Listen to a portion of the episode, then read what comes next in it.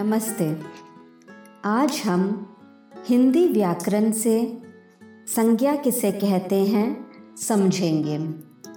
सबसे पहले संज्ञा। संज्ञा की परिभाषा हम समझेंगे। किसी व्यक्ति, वस्तु, भाव, स्थान आदि के नाम को संज्ञा कहते हैं। मैं फिर से दोहराती हूँ। किसी व्यक्ति, वस्तु, भाव स्थान आदि के नाम को संज्ञा कहते हैं। जैसे, व्यक्ति में किसी भी व्यक्ति का नाम हो सकता है। भगत सिंह, कबीरदास जी, दीपक, राम आदि। वस्तु। वस्तु में जैसे कि सेब, कुर्सी, मेज, कलम आदि। भाव। भाव में प्रेम, मित्रता, मिठास, सुंदरता इत्यादि। स्थान। स्थान में किसी भी स्थान का नाम जैसे कि भारत, दिल्ली, पटियाला, पंजाब आदि।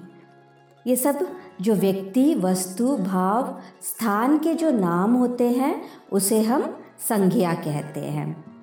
आगे, संज्ञा के तीन भेद हैं। संज्ञा के तीन भेद हैं।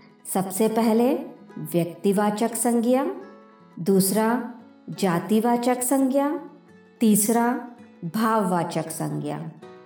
सबसे हम पहले हम व्यक्तिवाचक संज्ञा के बारे में जानेंगे।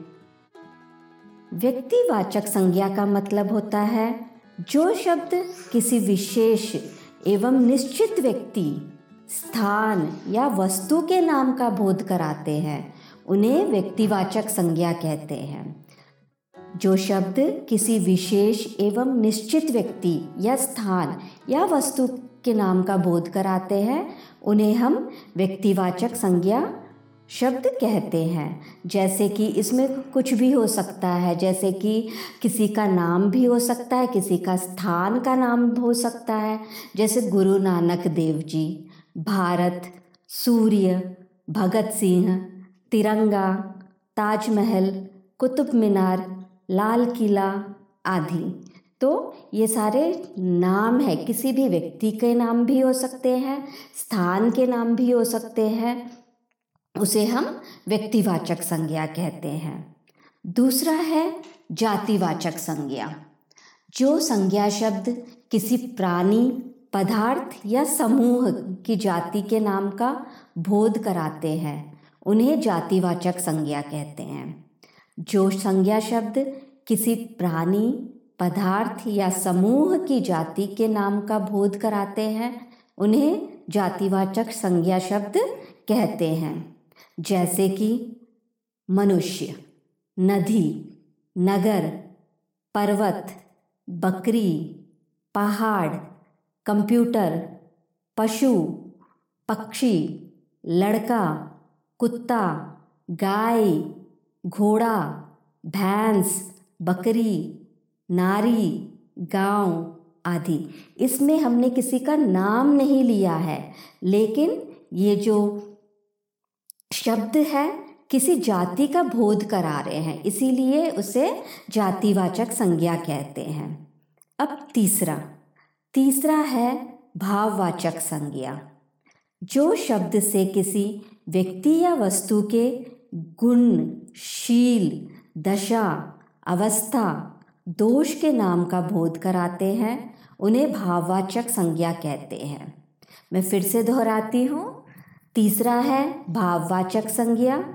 जो शब्द से किसी व्यक्ति या वस्तु के गुण, शील, दशा, अवस्था दोष के नाम का बोध कराते हैं, उन्हें भाववाचक संज्ञा कहते हैं। जैसे कि बचपन, बुढ़ापा, मोटापा, मिठास, थकावट, मानवता, चतुराई, जवानी, मित्रता, खुशी, परायापन, क्रोध, सुंदरता आदि। भाववाचक संज्ञा में हमें दिखाई नहीं देता है।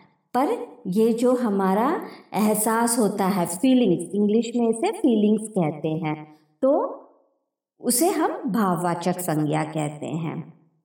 धन्यवाद।